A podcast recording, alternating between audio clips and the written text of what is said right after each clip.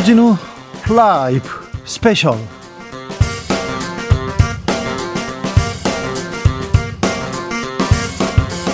2022년 7월 9일 토요일입니다. 안녕하십니까. 주진우입니다. 토요일 이 시간은 일주일 동안 가장 중요한 일들 정리해드리는 그런 시간입니다. 시사 1타 강사 두 분 모셨습니다. 양지열 변호사, 박준 변호사, 어서오세요. 네, 안녕하세요. 안녕하세요. 네. 아, 덥습니다. 네. 장마도 네. 날씨가 정말 희한해요. 네. 비가 오려면 차라리 주르륵 주르륵 좀 음. 길게 시원하게 오든지 아니면 좀 쨍하든지 뭐 이게 해가 날 듯 구름이 낄 듯 비가 오는 것 같다가 뭐 이게 이러니까 미치겠어요. 국지성으로 소나기가 오기도 어. 하고요. 네. 아무튼 이때 건강 조심하셔야 됩니다. 네. 자, 지금 이 방송 영상으로 만나보실 수 있습니다. 네, 그렇습니다. 지금 바로 유튜브에서 주진우 라이브 검색하시면 영상으로도 만나보실 수 있습니다. 선물도 준비했습니다. 자, 지금 누구랑 어디서 이 방송 듣고 계신지 알려주시면 추첨해서 선물을 드리겠습니다. 청취율 조사 기간입니다. 선물 더 많이 준비했어요. 카카오톡 플러스 친구에서 주진우 라이브 검색하시고 친구 추가한 다음에 메시지 보내주시면 됩니다. 주진우 라이브 스페셜 본격적으로 시작해 보겠습니다. 아우 뜨거워 더워 얘기했는데 정치권은 더 뜨거웠습니다. 핫 뜨거웠습니다. 특별히 국민의힘 이준석 대표 윤리 결정이 드디어 나왔습니다. 당원권 6개월 정지. 아 현직 여당 대표에 대한 사상 초유의 징계입니다. 아 정말 음. 그러니까 뭐 원인을 떠나서 말씀하신 것처럼 그 결과 자체가 굉장히 충격적이죠. 지난주 아. 우리 방송에서 징계를 받을 것이다. 여기까지는 예상은 했습니다만 네. 현실화 되니까 더, 더 이상 미룰 수 없다라고 봤는데 근데 이제 중간에 살짝 좀 혼돈스러웠던 게 아무래도 진짜 현실화 될 것 같으니까 에이 그래도 설마 이렇게 되겠어 더하기 또 권성동 원내대표 같은 경우 그렇게도 했잖아요. 서둘러 싸는 것도 중요하지만 네. 정확하게 하는 것도 필요하다. 이런 얘기들까지 나오면서 혹시 또 미루거나 아니면 가볍게 끝나는 거 아니야? 라는 전망들도 살짝 나왔거든요. 근데 아닌 게 아니라 그냥 예상대로 됐는데 예상대로 되는데도 놀라워요. 그리고 이 징계 내용 자체가 성상납 부분이 아니에요. 네. 성상납을 증거인멸 교사했다 이 부분인데 그 부분을 관련한 품위 유지 품위 유지 의무 위반으로 당원권 어, 정지 6개월을 맞, 맞았는데 문제는 그 부분을 이준 대표 인정을 하지 않고 있습니다. 네. 그리고 그 윤리에서 상당히 소명을 했고 뭐 사실 소명 이후에 나와서 자기는 소명 다 됐을 거라고 본다라고 한 거예요. 누가 보더라도 인정될 만한 객관적인 건 아니거든요.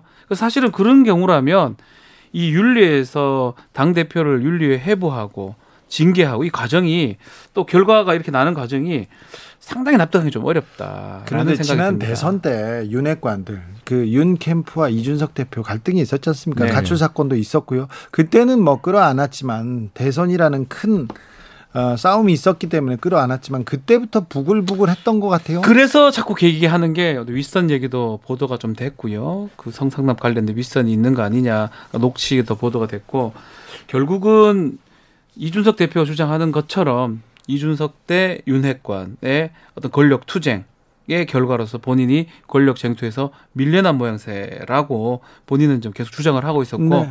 그런 측면이 있는 게 지금 그 부분입니다. 과연 당 대표를 이렇게 올릴 수가 있으며 윤리위에서 사실관계를 확정하지 않고 본인이 인정하지 않는 상황에서 수사 기관의 진행 중인 상황에서 이렇게 결론을 바로 내어버린다. 결국은 어떤 쟁투에서 밀려난 모양새고 또 이준석 대표는 그 윤리위 이후에 본인 가만히 있지 않겠다. 당 대표직도 물러날 생각이 없고 법적인 다툼도 할 것이며 당원들도 모집할 것이다라고 강한 모습을 내비, 내비추고 있는 것입니다. 그러니까 이게 사실 그 사건을 많이 혼돈스럽게 만드는 게 이거예요. 성상납, 증거인멸, 교사, 의혹과 관련한 품위유지 의무 위반입니다. 네. 그러니까 결론은 품위유지 의무 위반인데 이게 논란이 됐던 이유가 뭐냐면 좀 전에 이제 박 변호사 얘기한 것처럼 성상납이라고 하는 거는 이미 10년도 전, 전 일이라 이걸 정확하게 10년 2012년부터 2016년까지 있었다고 주장하니까 10여 년 전 일이니까 너무 오래된 일이고 사실 법적으로도 이거 밝히는 게 어렵고 네. 그 자체로도 처벌받기도 어려워요. 설령 밝혀지더라도 물론 뭐 주장하는 사람은 있습니다. 있습니다만 그런데 어쨌든 결론이 난 게 아니란 말이에요. 그러면 그게 결론이 안 난 안난 상황이기 때문에 그걸 전제로 해서 증거를 인멸하려고 했는지도 결론 내기 어려워요. 네. 그렇기 때문에 어, 이 징계 자체가 좀 힘들 것이다라는 주장을 했던 이유가 바로 경찰 수사도 아직 확실히 끝나지 않았고 수사가 끝나더라도 이걸 과연 밝힐 수 있을까라는 의문이 있었는데 그거를 딱 피해간 게 그런 의혹이 있는데 그거를 해결하는 과정에서 그거에 맞서는 과정에서의 대표로서 품위 품위를 지키지 않았다는 네. 거예요. 그러니까 이게 근데 되게 희한해지는 게 그럼 품위 유지 의무 위반 정도로 6개월 당원권 정지가 돼? 김철근 실장은 당원권 정지 2년입니다. 그건 더 말이 좀 그러니까 맞는 게요. 지금 그 얘기한 것처럼 음. 그래서 당연히 이게 아 이게 사실 뭔가 실제로 잘못하는 것보다는 그냥 단도직입적으로 밑보여서 쫓겨나는 거 아니야라는 얘기가 나오는 그거를 거예요. 좀 말씀드리면 실제로 한 사람은 지금 2년을 받았어요. 네. 심부름꾼이라고 보는 게 맞아요. 시킨 사람이 지금 이 논리대로라면 이준석 대표 시켰다는 거잖아요. 네. 반대로 나와야죠. 그렇죠. 만약 논리대로라면 중요 중요하죠. 시킨 사람이 2년이 되고 네. 예컨대 김철근 정무실장이 6개월이 되든지 이렇게 이렇게 돼야 되는데 거꾸로 지금 났어요. 대표는 6개월, 김철근 실장은 2년. 아무런 이익 없이 그 사람이 왜 그걸 합니까? 그러니까요. 그러니까 그거 자체가 윤리를 하긴 했지만 양 변호사님 말씀대로 정치적 측면이 매우 많다라는 겁니다. 이준석 대표 징계 결정 받아들일 수 없다. 그리고 대표직에서 물러나지 않겠다. 어, 총력 대응, 강력 대응 예고했습니다. 징계 결정이 내려진 날 아침에 KBS 1라디오 최경영의 최강 시사에 인터뷰했습니다. 어떻게 앞으로 대응을 하실 건가요? 이의 신청이랄지? 원래 우선 징계에 대해 가지고 우리 윤리위원회 규정을 보면은 그 윤리위원회의 징계 결과에 그 징계 처분권이라고 하는 것이 당 대표에게 있습니다. 그렇기 때문에 저는 이 부분에 있어 가지고 뭐 납득할 만한 그런 어떤 상황이 아닌 경우에는 우선 징계 처분을 보류할 그런 생각입니다. 음, 징계 처분을 보류. 당 대표에서 물러나실 생각은 없으시죠? 저는 그럴 생각 없습니다. 네. 아, 이준석 대표 이야기 듣고 왔습니다. 그런데 권성동 원내대표는 바로 이거 징계 바로 효력 갖는다. 원내대표가 그러니까 내가 대표 직무 대행 체제로 간다 이렇게 말했습니다. 그러니까 이게 참 이 징계가 열릴 때부터 논란이 됐던 게 이런 겁니다. 윤리에서 결정을 하더라도 결국엔 그 결정대로 집행하라는 건, 그러니까 처분하는 건 당 대표 아니냐. 네. 본인이 본인을 어떻게 처분을 하겠느냐. 그래서 당 대표가 안 하면 안 되는 거 아니냐. 안 되는 거 아니냐라고 해서 이준석 대표는 좀 전에 그걸 주장한 거예요. 아 결정했어도 저는 그 처분 보류할 겁니다라고 했더니 권성동 대표가 무슨 얘기냐. 네. 그건 결정하는 순간 별도의 집행이라는 게 필요 없다. 네. 당 대표는 당연히 지금 권한 정지 됐고, 그러니까 내가 지금 대신 났어. 직무대행 체제 해야 된다. 네. 이제는 지금 이렇게 됐다. 여기서부터 이미 싸움이 시작된 거예요, 네. 사실. 다툼은 좀 전 있을 것 같아요. 제가 뭐 국민의힘 당원 당규를 뭐 다 이제 꼼꼼히 보지는 못했는데 아마 일반 당원이라면 당연히 재심 요구를 할 수 있고요. 구제 절차가 있습니다. 지금 이런 상황이면 이게 이 재심 절차가 소송을 통한 법원에 가는 수도 있고요. 가처분을 넣을 수도 있고 아마 그런 법적인 조치를 아마 취할 것으로 보입니다. 왜냐하면 벌써 당원 그 당 대표 권한을 즉시 정지를 시켜버렸거든요. 예. 그래서 그 부분을 아마 다툴 가능성이 있고 글쎄요 이게 참 애매해요. 계속 차상 초유란 얘기를 하는 게 세상 어디에서 당 대표를 밑에 부하들이 죄송하지만 윤리위원도 부하들이 아니겠습니까? 지금 이준석 대표가 선, 윤리위원장 선임한 네. 거예요. 그렇게 하지 않죠. 뭐 그게 법적으로 가능하다. 그러니까 그거를 상정을 안 해준 겁니다. 그렇게 될 거라고 생각을 못 했기 때문에 또 예전에 우리 총재 이럴 땐 당 당의 총재 이런 시절 때는 당 대표의 권한은 막강막강 어마무시했습니다. 그러면 감히 누가 와가지고 당신 뭐 잘못했으니까 품위 유지 위반했으니까 나가서 이런 말은 못했거든요. 그래서 네. 당헌 당규 이런 걸 구체적으로 규정이 안 돼 있어요. 그래서 다툼은 할 거로 보고요. 다툼은 있을 거예요. 네. 그리고 이 징계가 내려질 것으로 보고 이준석 대표 계속해서 가만 안 있지 않겠다고 얘기했는데 자 그러면 이준석 대표가 꺼낼 수 있는 카드가 뭐 있습니까? 이미 꺼내기 시작했잖아요. 제가 여기 오기 전에 다른 방송국에 들렸다 하는데 네. 인석 대표 섭외하려고 아유 뭐 전화기를 다 지금 방송국들이 난립니다. 네. 네. 가장 지금 시사 정치계에서 몸값 뜨거운 인물로 떠올랐어요. 네. 할 얘기가 얼마나 많겠어요. 얼마나 많이 할 거예요. 예. 더군다나 이게 민주석 대표가 사실은 그런 정치적 지위에 올라갈 수 있었던 게 가장 결정적인 게 방송이었잖아요, 사실은. 네. 그게 그러다 보니까 뭐 그동안에 또 대표를 하는 사이에 모르겠어요. 우리가 몰랐던 어떤 내용들을 알고 있을 수도 있거든요. 그런데 윤핵관 측에서도 그 생각이 있었을 거 아니에요. 네. 지금 이준석 대표 쳐낸다. 그러면 분명히 어, 여당 중에 야당이 생기는 거고 저 또 시끄러운 사람 음. 마이크 들고 또 떠들 텐데 여기까지 감안했을 거 아닙니까? 감안했을 겁니다. 네. 그래서 이제 수사 결과 이런 것들하고도 연관성은 있을 것 같습니다. 수사가 남아 있어요. 예. 수사가 뭐 알선 수재, 뭐 성상납 그 부분, 또 증거 인멸이라든지 또 이런 얘기를 하고 있는데 아직 구체화된 건 없고요. 아마 윤핵관이나 이 반대편에 있는 뭐 예른바 친윤 쪽 이제 그 분들은 그것을 감안하고도 했을 것 같은데 저는 그 가만히 저는 그렇게 많지는 저는 의문이거든요. 제가 저도 뭐 이준석 대표를 잘 아는 입장에서 강력한 무기는 법보다는 입입니다. 강력하고요. 저도 뭐 방송을 하고 있지만 모든 곳에 섭외 1순위입니다. 그리고 정서, 본인이 원하면 다 해줍니다. 정서법이라는 게 있잖아요. 네. 그리고 우리나라에서는 일단은 약자, 그렇죠. 그리고 또 당한 자, 이 사람들한테 또 마음이 가잖아요. 지금 이 정부 여당이 지금 국정 동력이 있는지 지금 제대로 가고 있는지 다 의문을 품고 있는데 여당 대표가 떨어져 나갔다. 근데 그럼에도 불구하고 이런 부분이 있을 것 같아요. 여전히 지금 뭐 대통령실이라든가 여당에서도 조금 약간 틈을 가질 수 있는 게 총선이 많이 남았으니까. 아, 그러니까요. 또 이게 워낙에 대한민국에 시끄러운 일들도 많기 때문에 뭔가 그 사이에 한동안은 틀림없이 굉장히 크게 요란하게 나오겠지만 네. 잊혀질 것이다 틀림없이. 그렇죠. 조금 시끄럽더라도 조금 어. 무리가 있더라도 지금, 지금 헤어지는 지금 게 견디는 게 차라리 낫다라는 판단을 하는 게 아닌가 그렇죠. 싶어요. 1년 10개월 남았거든요. 총선까지. 예. 그렇다면 지금이 적기예요. 헤어질 타이밍으로는 그렇게 봤을 것 같은데. 그래서 근데 그게 이제 적기는 적기인데 네. 과연 그냥 넘어갈지. 정말 1년 10개월 동안 떠들면 어떡할 건데요? 네. 1년 10개월 동안 떠들면 어떡할 겁니까? 자, 이준석의 입 지켜보겠습니다. 아무래도 이준석의 카드는 입이 될 것 같은데요. 계속 주목해 보겠습니다. 이번에는 민주당으로 가볼까요? 어, 천하람, 최지은 두 분과 함께 민주당 상황 짚어봤습니다. 여기도 녹록치 않습니다. 민주당은 룰을 이제 정했습니까? 네, 지금 네. 어저께 네. 어, 전대 전준위에서 만든 룰을 비대위에서 뒤집어가지고 많은 네. 당원들이 굉장히 빨리 잘못했다라고 얘기를 하니까 비대위에서 다시 또 바로, 수용을 해가지고 네. 유연, 유연하게 거의 이제 전준위 안으로 대부분 가는 것으로 결정이 됐습니다. 그렇습니까? 그 이거 혁신을 위한 싸움이었습니까? 정쟁이었습니까? 저는 크게 봤을 때 그 혁신 그리고 이 당권에 대한 것은 어, 소수가 권력을 가진 것을 다수에게 그 나눠주는 것이 혁신이라고 생각을 하거든요. 네. 과거 DJ 때몇 몇 분이 어 이제 밀실에서 너가 당 대표고 너가 최고위원하고 뭐 어떻게 공천하고 이런 걸 정했다고 하면 지금은 그래도 많은 분들이 뭐 권리당원 투표도 있고 대의원 투표도 있고 그러는데 이제 그것보다 더 많이 대의원 비중은 낮추, 낮추고 권리당원 비중을 높이고 국민 여론도 반응, 반영하자 더 많은 사람들이 참여하는 방향으로 가고 있기 때문에 이게 저는 민주주의의 측면에서 혁신이라고 생각합니다. 민, 그러니까 저는 근데 민주당이 아직 좀 배가 덜 고프다. 약간 덜 망했다라는 느낌이 많이 들었던 게 네.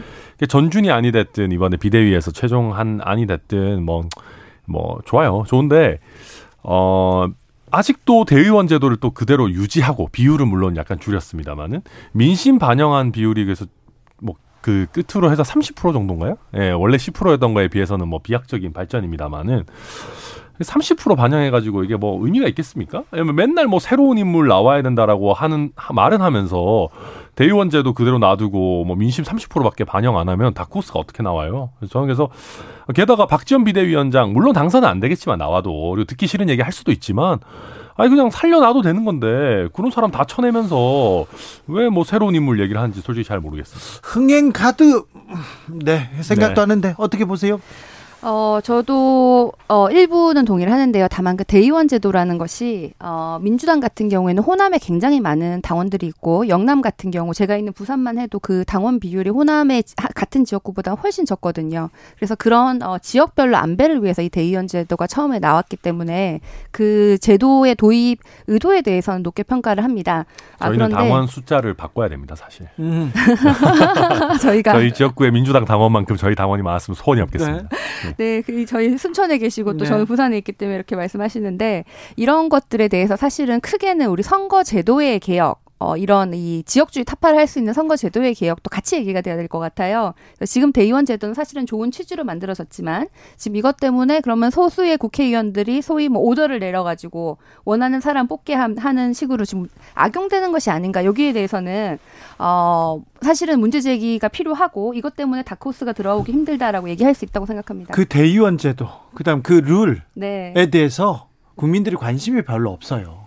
전당대회에서도 관심이 별로 없습니다. 그거 민주당은 뼈 아프게 생각해야 됩니다. 사실은 지금 룰은 작은 문제고 이런 게 있어요. 어차피 당 대표는 이재명이다라고 지금 되어 있고 또 이재명 당 대표가 나오는 거를 굉장히 또어뭐 당을 위해서든 뭐 보신 본인의 공천과 관련돼서든 여러 가지 이유로 반대하시는 또 세력이 있기 때문에 그 반이 세력 이렇게 친이 대 반이 지금 이렇게 구도가 이미 만들어진 것 같아요. 그래서 이 상황에서 어차피 이재명의 이재명 당 대표가 될 거라고 보니까 전당대회가 좀 흥행이 없는 것 같은데 저는 이 구도를 좀 깨야 된다고 생각을 하고 지금 이 반이 세력으로 대표되는 97 세대에 대해서는 어 조금 아쉬움이 있습니다. 왜냐하면 이97 세대 세대론이 사실은 586 선배님들이 지금은 97도 한번 해봐라 이런 식으로 나온 거거든요. 여기에 대해서는 조금 막 네 반대를 하고 어 여기에 대해서 오히려 우리가 어, 지금은 조금 더 새롭고 신선한 인물이 나와야 되는데 그렇다고 고 박지원 전 비대위원장의 대안인가 여기에 대해서는 뭐 우리가 박지원 비대위원장을 쳐난 것이 아니라 우리가 그 소위 말하는 개딸들 최근에 들어온 권리당원들도 투표를 못하게 했으니 룰을 똑같이 적용한 것일 뿐이고 깜짝 발탁되고 있는 계속 이렇게 어, 청년 정치인들을 갑자기 데리고 와가지고 깜짝 발탁해가지고 막 일주일 만에 비대위원 시키고 잘못하면 욕 먹고 막 이런 게 아니라 당 내에서 이렇게 크고 있는 그 청년 정치인들이 자기들이 손 들고 나와야 된다 고 생각을 합니다. 당내에서 크고 있는 최 위원장님. 네. 어, 박지원 비대위원장이 이렇게 파격적으로 등장했을 때 어떤 네. 생각 들던가요? 한편으로는 응원했고 한편으로는 좀 걱정도 했는데 사실 지금 박지원 비대위원장이 한 여러 얘기들이 맞는 말도 참 많거든요. 네? 지금 좀 과도하게 어, 질타를 받고 있는 당원들에게 질타를 받고 있는 면도 있습니다. 사실 박지원 비대위원장이 좀그 뭐 이재명 후보의 공천에 대해서 좀 오락가락 했다거나 아니면은 굉장히 컨텐츠가 뭐 엠번방이나 성비위 관련해서 너무 조금 어좀어 어, 다양하지 못했다 이런 면에 대해서는 충분히 들을 수 있지만 또 그그 그 나이의 여성을 그런 목소리를 내라고 또 비대위원을 시켜놨는데 그렇다고 해서 또 그 일을 한 것에 대해서 너무 과대하게 지금 비난을 받고 있다고 생각을 하고요. 저는 오히려 박지원 비대위원장은 잘못했다가 아니라 우리 당에 있는 그 많은 초선 의원들은 그동안 그런 얘기조차 안 하고 뭐 하고 있었냐고 묻고 싶습니다. 네. 저희 당이 너무 시끌벅적하고 다이나믹해서 뭐 할 말은 없습니다만은 네. 그렇죠. 네, 민주당이 아우, 국민의힘 네. 너무 재미가 없어요. 뭐 전당대회가 하나도 별로 사실 기대가 안 되고 저 정도면 정치 초고관여층인데 저도 뭐 사실 봐도 별로 이렇게 재밌는 포인트들이 없거든요. 일단 어, 뭐 97세대 뭐 솔직히 뭐가 새로운지 잘 모르겠고 사실 강병원 후보 랑 이재명 후보 아직 후보 등록 안 했죠. 의원이랑 여섯 살밖에 차이 안 나요. 그러니까 생물학적으로도 별로 차이 나지는 않고요 나이가. 네, 네. 뭐 그분들 박용진 의원 뭐 그나마 목소리 좀 냈지만 나머지 분들은 검수완박 국면 조국 사태에서 도대체 무슨 차별화된 목소리를 내는지 전혀 기대가 나오 되질 않습니다. 그래서 생물학적으로 젊어진다는 거 외에 네. 아무튼. 뭐 박지원 비대위원장은 그냥 뭐 젊은 느낌 내려고 이제 갖다가 억지로 놓았던 거니까 뭐 크게 저희가 뭐 평가할 거는 아니고 나름대로 또 본인 역할 하시려고 애쓰셨으니까 어 뭐 큰 건 아닌 것 같고 그래서 우리 어 최지은 위원장님 뭐 전당대회 뭐 안 하세요?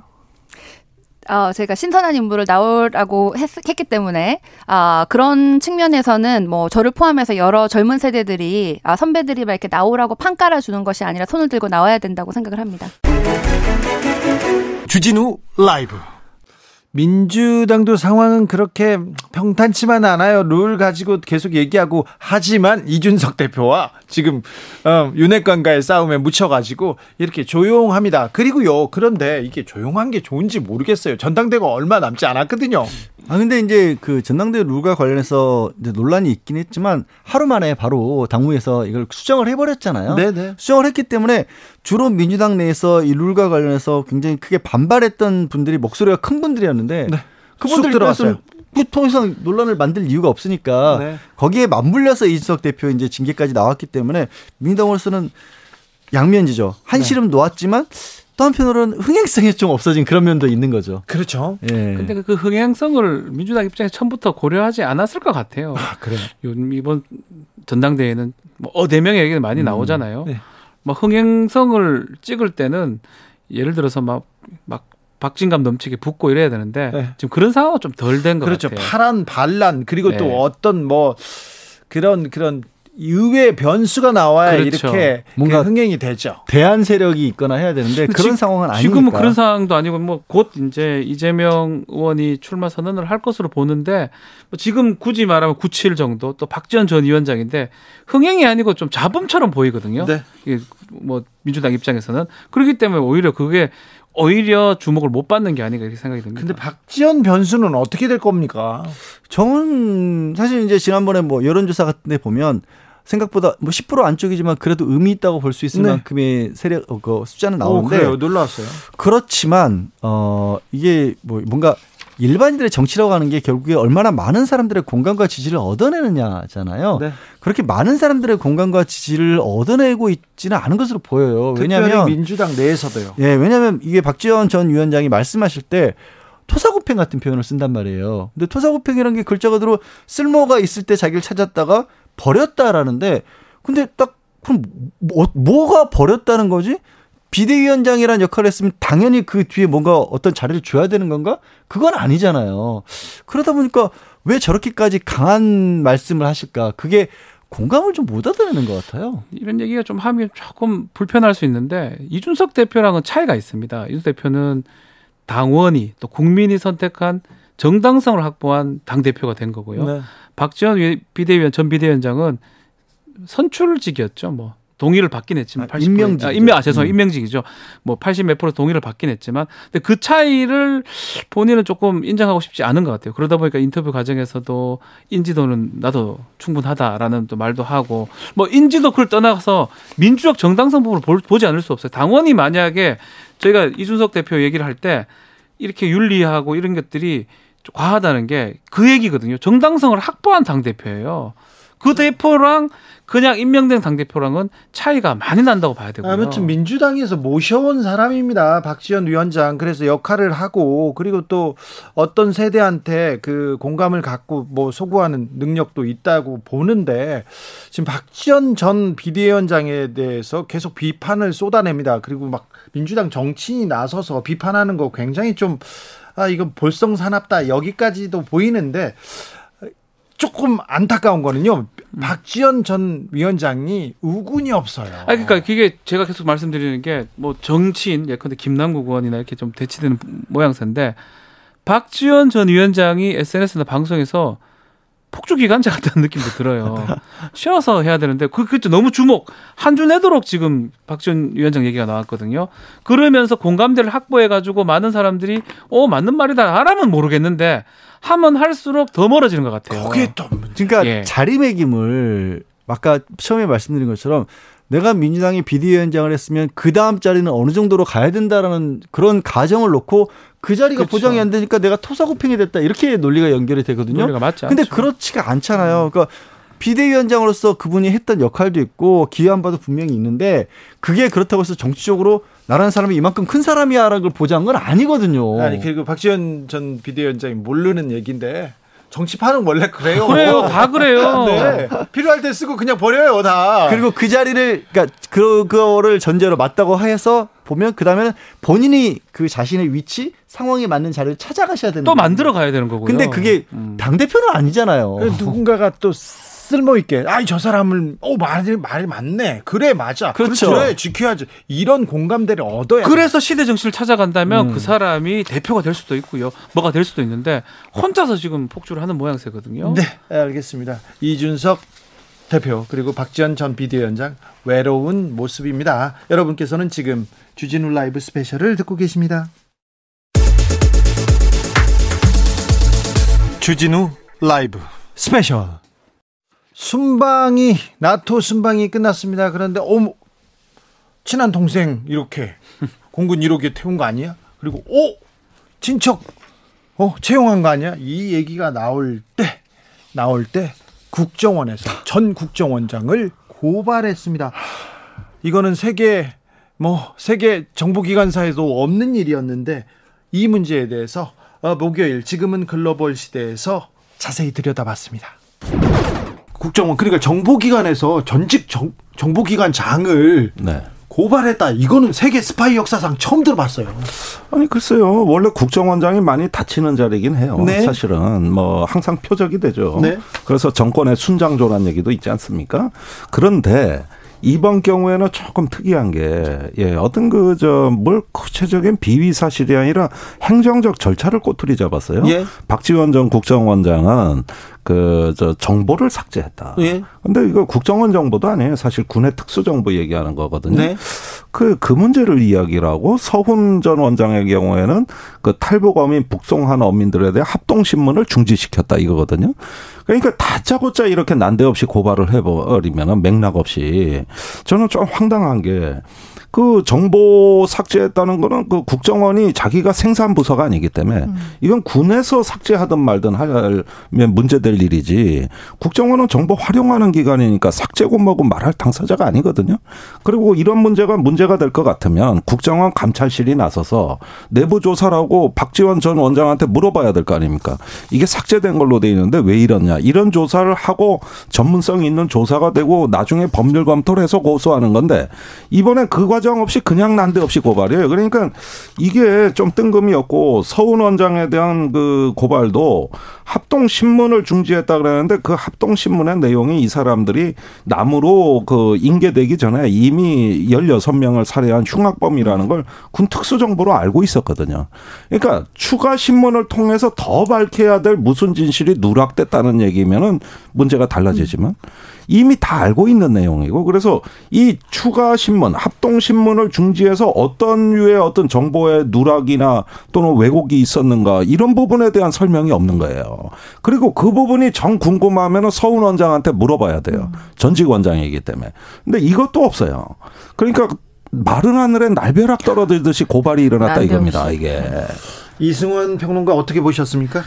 이게 보통 이런 문제는 그러니까 그 전에 국정원장들이 뭐뭐 뭐 수석 그 구속되고 수 수사받고 했던 것들은 이제 박근혜 정부 당시 국정원 특활비 그다음에 그리고 정치적 개입 그런 그렇죠. 거였죠. 네, 뭐 댓글도 그러니까, 있습니다. 네, 그래서 국제 이게 사안이 완전히 다른 게 이거 앞서서 이번 사건 이제 개요를 설명해 주셨고 과전은 그 전에는 뭐 특활비나 이런 문제 때문에 그랬던 거잖아요. 그러니까 성격이 완전히 다르고 사실 이런 예민한 문제일수록 조금 더 정치하게 가야 되는 건데 그리고 이런 이럴 때일수록 내부적으로 뭔가 한 번 더 점검해야 되는 건데 지금 순서가 그 국힘에서 TF TF 구성했지 않습니까? 사회 공무원 관련해 가지고 그래서 TF에서 얘기하자마자 국정원이 2시간 만에 검찰 고발했다고 밝힌 거예요. 예. 그러니까 대충 순서가 어떻게 가는지를 알고 있는 거죠. 검찰에서 바로 움직이고요. 그렇죠. 검찰에서 1부, 3부 배당했다고 하는데 중앙지검에서 그러니까 뭔가 이렇게 짜여진 것처럼 가고 있다. 그렇기 때문에 이거는 어디서부터 시작된 건지 여러분들 막 어느 정도 감은 잡으실 것 같은데 네.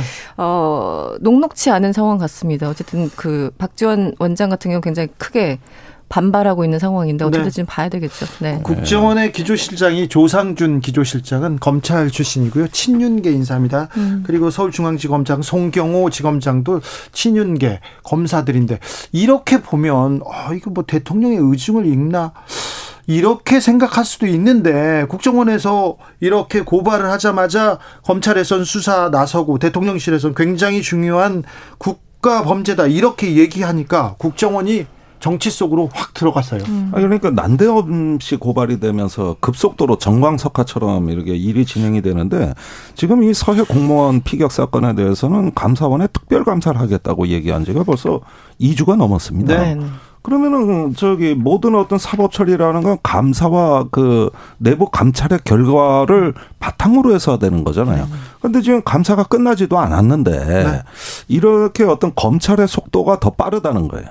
이렇게 되면은 이 정책이나 어떤 그 예민한 국가 안보의 사항, 특히 정보에 관한 사항을 음, 네.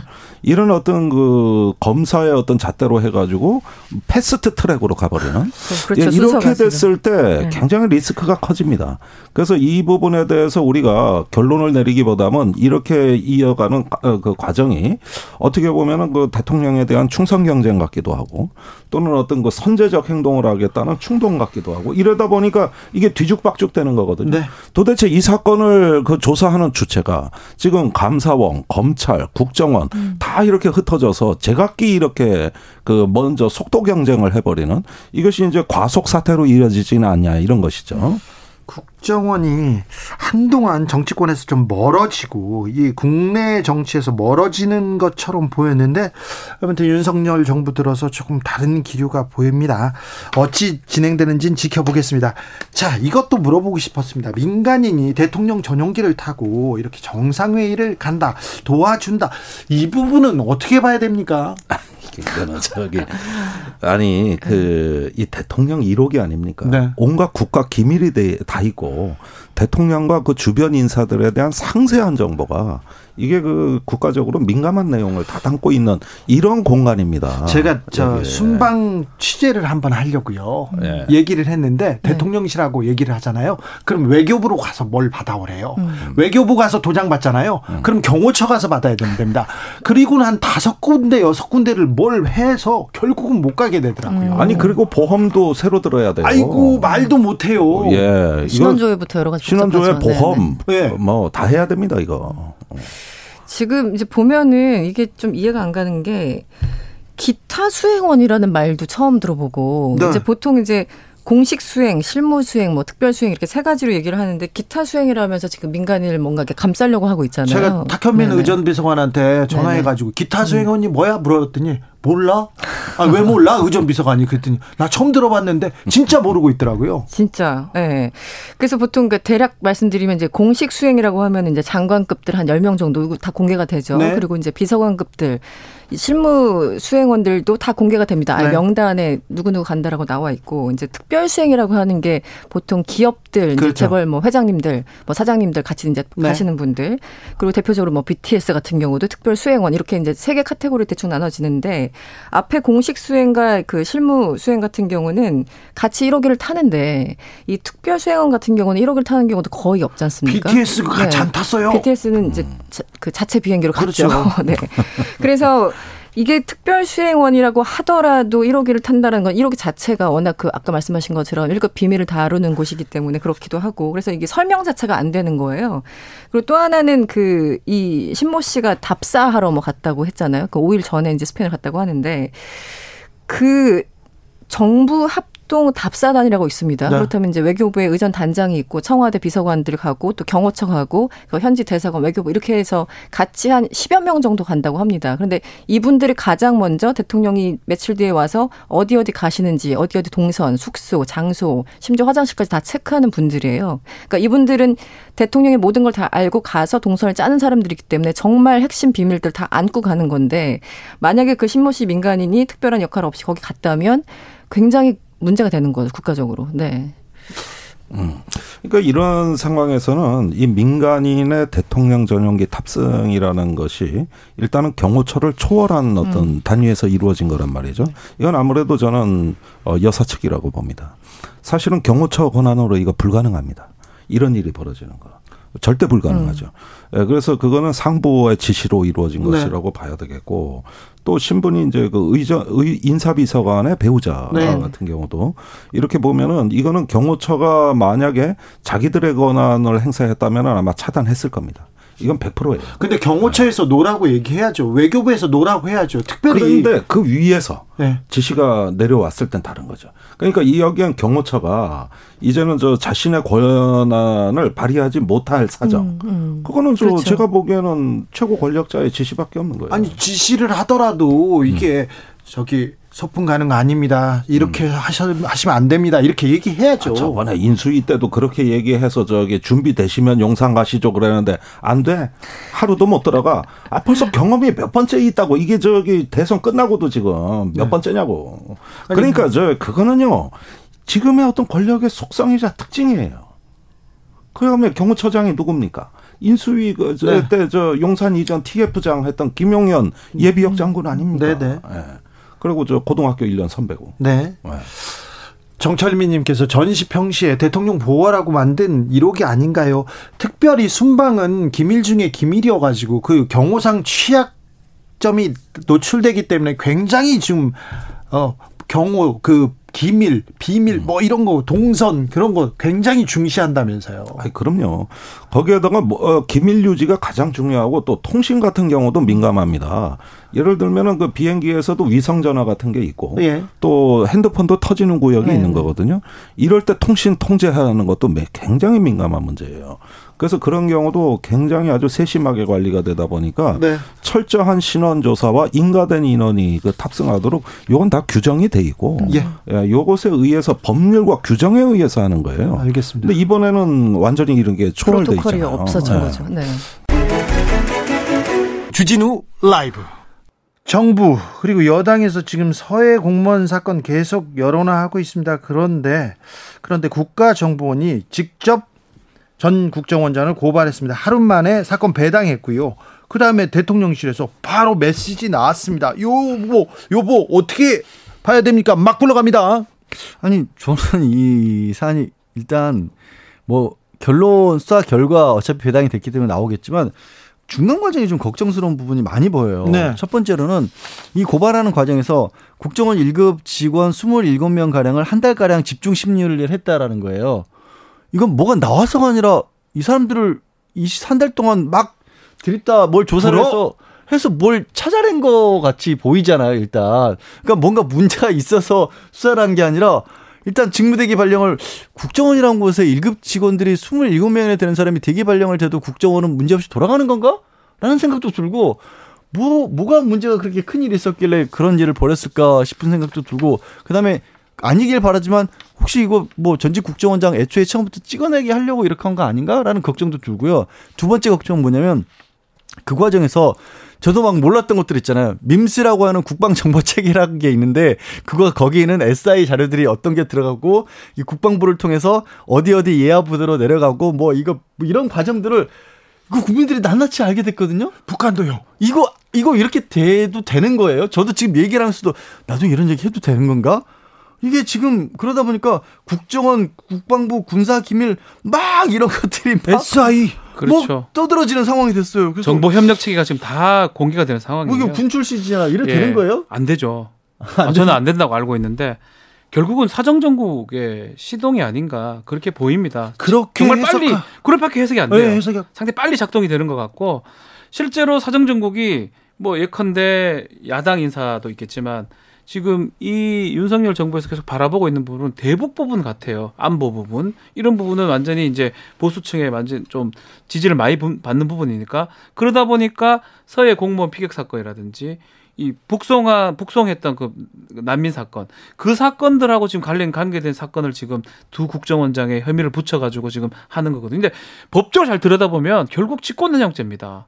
눈에 확 떼가지고 조사하는 거하고 지금 양 변호사 얘기했지만 27명 1급 공무원들 대기시켜놓고 감사를 해가지고 발견한 것 중에 뭔가 강제 종료시킨 사건 종료시킨 거 첩, 첩보 자료 뭐 삭제시킨 거 혐의가 그런 건데 그거 자체를 인정한다 손치더라도 직권남용죄거든요. 직권남용죄 범죄되기가 쉽지가 않아요. 우리가 봤다시피. 그러니까요. 이게 이 판단 아닙니까? 정책 판단이고요. 판단인데. 이게 만약에 누가 봐도 확실했어 어쩔 수 없이 하는 거라면 해야 되겠죠. 정보가 좀 공개되더라도. 근데 이거 지금 얘기하지만 밖에 나와시 나오지 말아야 될 정보들이 계속 밖으로 공개되면서 굳이 직권남용죄를 걸라고 하는 거는 우리가 말하는 사정 정국의 신호탄이 되는 게 아니냐. 근데 이 직권남용이 가장 어렵고 직권남용으로 대통령 그다음에 그 주요한 정책 판단자들을 그 그 재판에 붙이면 안 된다는 걸 가장 잘 아는 사람이 윤석열, 윤석열 한동훈 두 사람입니다. 한동훈 그두 네. 분이 그두 분이 직권남용죄를 했다가 제가 퍼센트를 내진 않았지만 한 8, 90%가 무죄가 났어요. 근데 본인들이 수사할 때도 그래서 직권남용으로는 안 돼서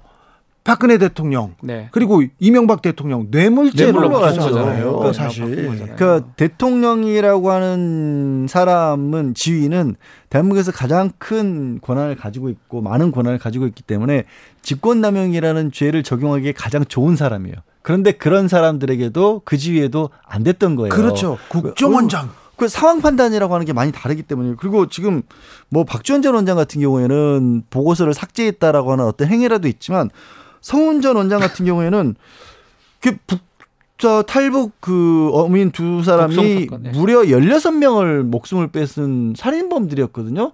그러면 물론 이렇게 두 가지로 나눠졌어요. 국가 대한 북한이라는 것을 바라보는 시각이 북한 주민도 지금 현재 북한 주민들과 말건 간에 대한민국 국민이다 원칙적으로 무조건 일단 우리가 관할해야 된다는 시각도 있지만 아니다 북한도 국제적으로 봤을 때 일정한 국가로 인정하기 때문에 우리가 조약의 대상인 것처럼 이런 심각한 범죄는 인도하는 게 맞다라는 이거 두 가지 정책 판단이 있을 수 있어요. 어느 쪽이 일방적으로 맞다라고 볼 수 어려워 보기 어려운데 그 한쪽 입장에 따라서 살인범들이니까 빨리 넘겨보냈다. 이게 불법이다라고 가기 시작하면 그러면 이 정책과 관련된 상황 판단 자체가 다 형사처벌을 해야 돼요? 그럼 남북 정상회담에서 뭐라고 얘기했다고 국가범법으로 기소해야 된다 그 얘기. 평창 올림픽 과정에서 했던 거 지금 조사하고 있다고 하거든요. 뭐 제가 지금 네네. 얘기 들어보면 평창 올림픽 과정에서 혹시나 좀 과하게 뭘 해줬다든지 해, 특혜를 북한 쪽에 줬다든지 그리고 그래 따지면 전 정권에서 북쪽에 특히 국정원이나 통일부 이런 데서 했던 모든 것들이 범죄화를 시킬 수가 있다. 그 민간 거예요. 교류, 지, 협력 사업이라고 네. 말은 하지만 우리가 북을 도와주는 게 많이 있잖아요. 네. 식량이라든지 의료품 뭐 근데 그런 부분까지 지금 보겠다는 건지 어 이거 걱정입니다. 그리고 박지원 원장, 네. 박지원 원장. 아니 국정원에서 여기서 지운다고 해서 지워지지도 않아요. 네, 그대로 있어요. 그 국방부 쪽에 다 있어요. 네, 근데 국정원에서는 일단 국방부 자료 논란이 되고 있는 밈스가 아니라 다른 자료라고 하는데 음. 근데 여기서 또 걱정이 되는 거죠. 그러면 그거 확인하려고 결국에는 국방 그 국 저기 국정원 자료들을 다 검찰에 압수수색이라도 해야 되는 거야? 그래서 지금 금... 이게 이게 아 이게 좀 이렇게 가야 되는 상황이 맞나 하는 우려가 있는 지금 거죠. 국정원에 파견돼 있던 그 검사 출신 네. 조상준 그리고 또 심의관을 하나 만들었습니다. 예, 기조실장 여러 있다고 합니다. 여러. 그래서 네. 지금 검사들이 몇 명 갔는데 어 그 사람들이 친윤 검사들이 지금 국정원 내에서 국정원에 국정원을 탈탈 털어서 지금 전 정권 사정에 나선 거 아니냐 이렇게 보는 아니, 시각은 잘못된 거는 하는 게 맞는데 이거는 지금 정책 판단이고 어떤 그 민주당의 어떤 색깔에 맞게 좀 했던 그런 부분이거든요. 음. 이걸 갖고 직권남용죄나 범죄화 시키기는 어려운데 참 지켜봐야 될 것 같습니다. 네. 음, 국정원 수사는 어떻게 될 건지 또, 또 국방부로도 좀 번져가는 것 같은데 그러면 지금 전 정권에 대한 모든 걸 들여다보겠다는 건지 남북 문제에 대해서 특별히 이렇게 현미경으로 돋보기로 찾아보겠다는 건지 어찌 될지 지켜보겠습니다. 김건희 여사의 비선 논란 계속됩니다. 자, 그 이원모 인사비서관의 부인이 공군 1호기에 탔어요. 이게 김종대 군사평론가는 그런 얘기를 하더라고요. 이게 경호처에서 허락해 줄 수 있는 내용이 아니고 외교부에서 할 수도 있는 내용도 아니고 이거 대통령이 대통령이 지시했을 거라 이런 얘기도 하더라고요. 그렇죠. 그 공군 1호기라는 게 이 상징성도 있는 거고요. 네. 뭔가 비밀 취급인가 이런 것들이 필요한 부분이거든요. 네. 그러다 보니까 외교부나 아니면 뭐 경호처 이 선을 넘어가는 그, 그거는 뭐 하나밖에 없지 않겠습니까? 네. 대통령입니다, 대통령. 비, 근데 비선 논란이 일자 국민의힘에서는 BTS도 뭐 전 정권에서 했지 않냐 이렇게 또 BTS를 끌고 왔어요. 그래가지고 제가 화가 나가지고 한마디 했습니다. 주기자 1분에서 다뤘는데요. 듣고 올까요? 권성동 국민의힘 원내대표 문재인 전 대통령도 BTS 동원했다 이러면서 논란되지 않는다고 했습니다. 공무에 도움이 되고 보조를 하고 지원했다고 하면 그거는 일단 특별 수행원인 것이다. 특별 수행원이기 때문에 전용기 타는 것 그게 큰 문제가 된다고 저는 생각 안 한다. 이렇게 선을 그었는데요. 아니 여기서 BTS가 왜 나옵니까? 신 씨는 기타 수행원이고요. BTS는 대통령 특사였어요. 그리고 특별 수행원이기도 했습니다. BTS는 유엔 초청도 받았었고요. 그런데요, BTS 대통령 전용기 타지 않았습니다. 특별 수행원이라고 해도 대통령 전용기 타는 건 매우 드문 경우, 경우입니다. BTS는요, 숙소도 따로 잡았습니다. 특별 수행원은 대통령과 같은 숙소에 묵을 수도 없다고 합니다. 공식 수행원 그리고 실무 수행한 사람 중에 역할이 분명한 사람만 허가를 받고 같은 숙소에 머물 수 있다고 합니다. 특별 수행원들은 숙박과 비행편 각자 비용으로 부담했다고 합니다. 별도의 보수를 받았 받지 않았으니 문제가 안 된다고요? 아니 그런데 국가가 일을 시키고 돈을 지불하지 않은 것 이것도 문제가 됩니다. 고용 계약이나 업무 계약도 없이 민간인이 순방에 참여한 적 없다고 합니다. BTS는요 관련 행사 전에 이미 계약서 작성했고요 소정의 활동비 지급 받았습니다. 신 씨가 사전 답사를 가서 일정을 기획하고 함께 머물렀다고 합니다. 사전 답사는 외교부 의전장을 단장으로 후보지, 예정지 등을 돌아보고 일정을 짜게 되는데요. 외교관들은 답사가 사초를 만드는 일이라고 말합니다. 그래서 민간인이 답사에 참여했다는 건 듣도 보도 못했다고 증언하고 있습니다. 민간인이 대통령이 대통령이나 영부인의 행사를 기획했다면 외교부는 뭘 하고 있었을까요? 대통령실은요? 그런데 또 여기서 하나 또 짚고 넘어가야 됩니다. 대통령의 동선은 기밀 중의 기밀입니다. 1급 이상의 비밀 취급 인가를 받아야만 알 수 있는 내용이라고 합니다. 대통령실 비서관 이상 그리고 현지 대사관의 대사, 의전 기획관이나 의전장만 알 수 있는 고급 정보입니다. 비밀 취급 인가를 받지 않은 사람이 대통령의 동선을 알고 있었다. 같이 지나고 있었다. 이거 위법입니다. 여기서 질문이 있습니다. 기자들 좀 집중해 주세요. 그리고 내일부터 이쪽으로 기사가 나올 거니까 잘 이 질문 좀 집중해 주십시오. 신 씨가 대통령 순방 행사를 기획한 경험이 있나요? 어떤 분야의 전문가라는 말인지도 해명해야 합니다. 어떤 기준으로 어느 부서에서 채용했는지 이것도 대답해야 됩니다. 경호처입니까? 외교부입니까? 대사관입니까? 문화원이나 문화원입니까? 그리고 대통령실인가요? 누군가는 책임을 져야 할 문제입니다. 기타 수행원에게 어떤 대주, 대우를 해주었나요? 대통령 전용기에 신씨를 비즈니스석에 태우셨지요? 대통령 비서관 이상에게만 줄 수 있는 자리라지요. 이 자리는 대통령 순방 때 친분 있는 사람 데려가는 거 안 된다고. 이건 안 된다고. 왜 아무도 말하지 않았을까요? 전 정권에서는 없던 일입니다. 결코 훌륭하지도 않고요.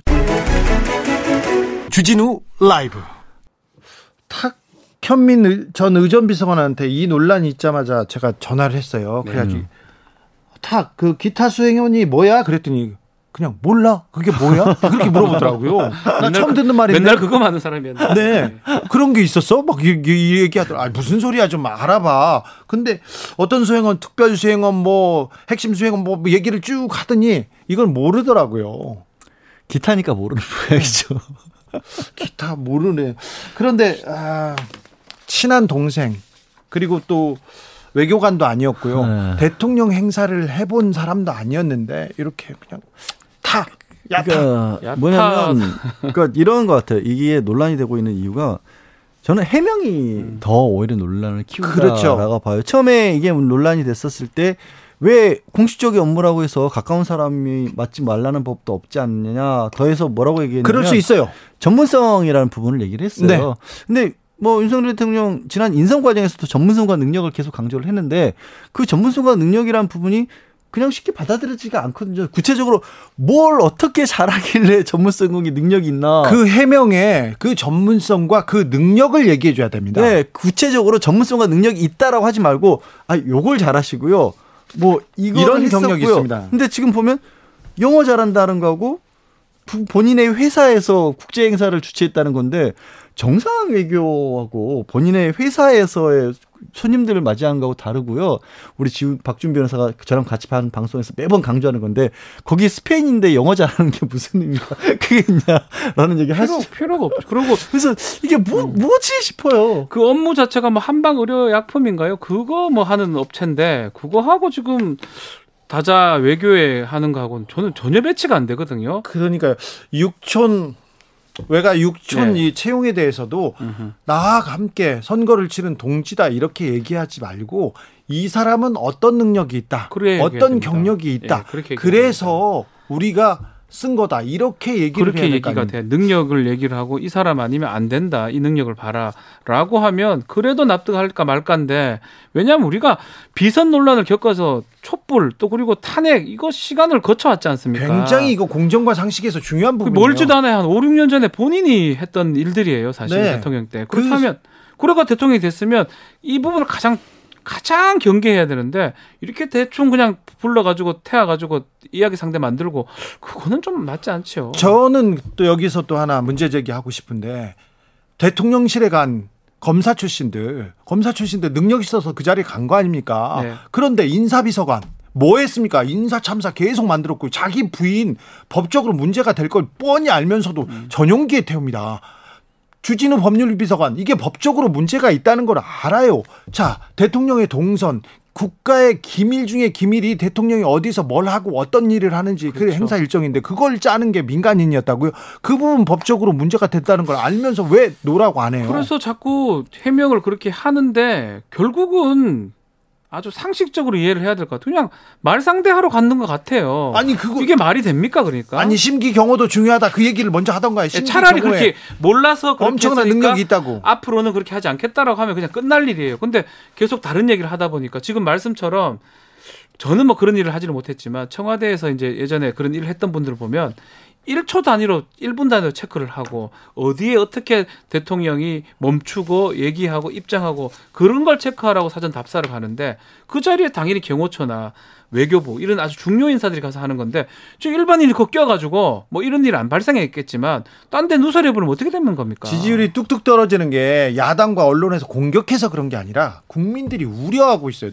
잘 하고 있나 이거 괜찮겠나 이렇게 오 걱정이다. 법과 원칙에도 맞지 않고 공정과 상식에도 맞지 않아요. 게다가 이게 처음 나온 얘기가 아니라 비슷한 얘기가 계속 나오고 있잖아요. 계속 반복되고 지난번에 있잖아요. 당장 그 권양수 여사 방문했을 때도 그때도 갑자기 저분은 누군데 사진에 같이 찍혔지? 어, 뭐 코다 코바나 컨텐츠 직원이야? 그랬더니 대통령실 채용했어. 뭐 이렇게 나오고 하니까 처음 있는 일도 아니고 반복되고 있고 결국 사적 인연으로 우리 사실 저 대통령 그 이후에 취임 후 행정 내각 인사할 때 그리고 검찰 고위직 인사할 때도요 언론 기사를 가만히 읽어보면요 제일 많이 나오는 게 언제 어디서 누구랑 같이 근무했다 무슨 일을 카풀했다. 같이 했다 카풀했다 음. 이게 이게 능력이 친분이 능력이 되는 그런 사회가 돼서는 안 되지 않습니까? 여기에 대해서 굉장히 우려하고 있다는 거 좀 명심하시고요. 대통령실 있는 분들 조금 분발하셔야 됩니다. 자, 복습은 했고요. 예습하겠습니다. 돗자리 펴봅니다. 다음 주 실문의 일면 주인공은 누굽니까? 이준석입니다. 네. 아, 이거는 뭐 이론이 없을 것 같아요. 이번에는요? 이준석의 주관이 될 것 같아요. 일주일 내도록 이준석이 나올 겁니다. 계속 얘기할까요? 주진우 라이브에도 나오지 않을까요? 아유, 나와야죠. 네, 저도 애타게 찾고 있습니다. 네. 주진우 라이브 스페셜 여기서 인사드리겠습니다. 선물 한번 다시 주고 가세요. 자, 지금 누구랑 어디서 이 방송 듣고 계시는지 알려주시면 추첨해서 선물을 드리겠습니다. 네. 청취 조사 기간입니다. 선물 더 많이 준비했고요. 네. 카카오톡 플러스 친구에서 주진우 라이브 검색하시고 친구 추가를 한 다음에 네. 메시지를 보내주시면 됩니다. 대통령실 비서관들 제발 좀 일 좀 해주세요. 공직기강 비서관 이시원 비서관님 네. 간첩 조작 사건 때 얼마나 열심히 했던 거 제가 잘 알고 있어요. 그분이 제 검사였는데 저를 잡으려고 엄청 노력해서 그 열의에 반의 반만 가지고라도 이렇게 그렇게 좀 얘기 조금 좀 노력했으면 좋겠어요. 아, 대통령실에서는 악의적이다. 맨 프레임이다. 아, 이런 아니에요. 말만 하지 마시고요. 악의적 프레임이라고 보기는 아니, 악의적 프레임이라고 보이시더라도 네. 그럼 그걸 깨는 것도 깨야죠. 대통령실의 깨야죠. 몫입니다. 네. 왜냐하면 최종 책임을 지는 데는 결국 대통령이고 대통령실이거든요. 그렇죠. 네. 여기에 대해서는 비판하지 말라라고 하실 게 그게 아니라는 걸 보여주시면 이게 돼요. 지금 이게 중요한 게 아니에요. 좀 너무 전 세계적으로 또 우리나라가 고물가 너무 어려운 상황이거든요. 그렇죠. 이 인플레이션이라든지 이거 조심해야 되는데 걱정스럽습니다. 자, 주진우 라이브 스페셜 여기서 인사드리겠습니다. 감사합니다. 네, 고맙습니다. 고맙습니다. 아, 저는 다음 주 월요일 오후 5시 5분에 돌아옵니다. 지금까지 주진우였습니다.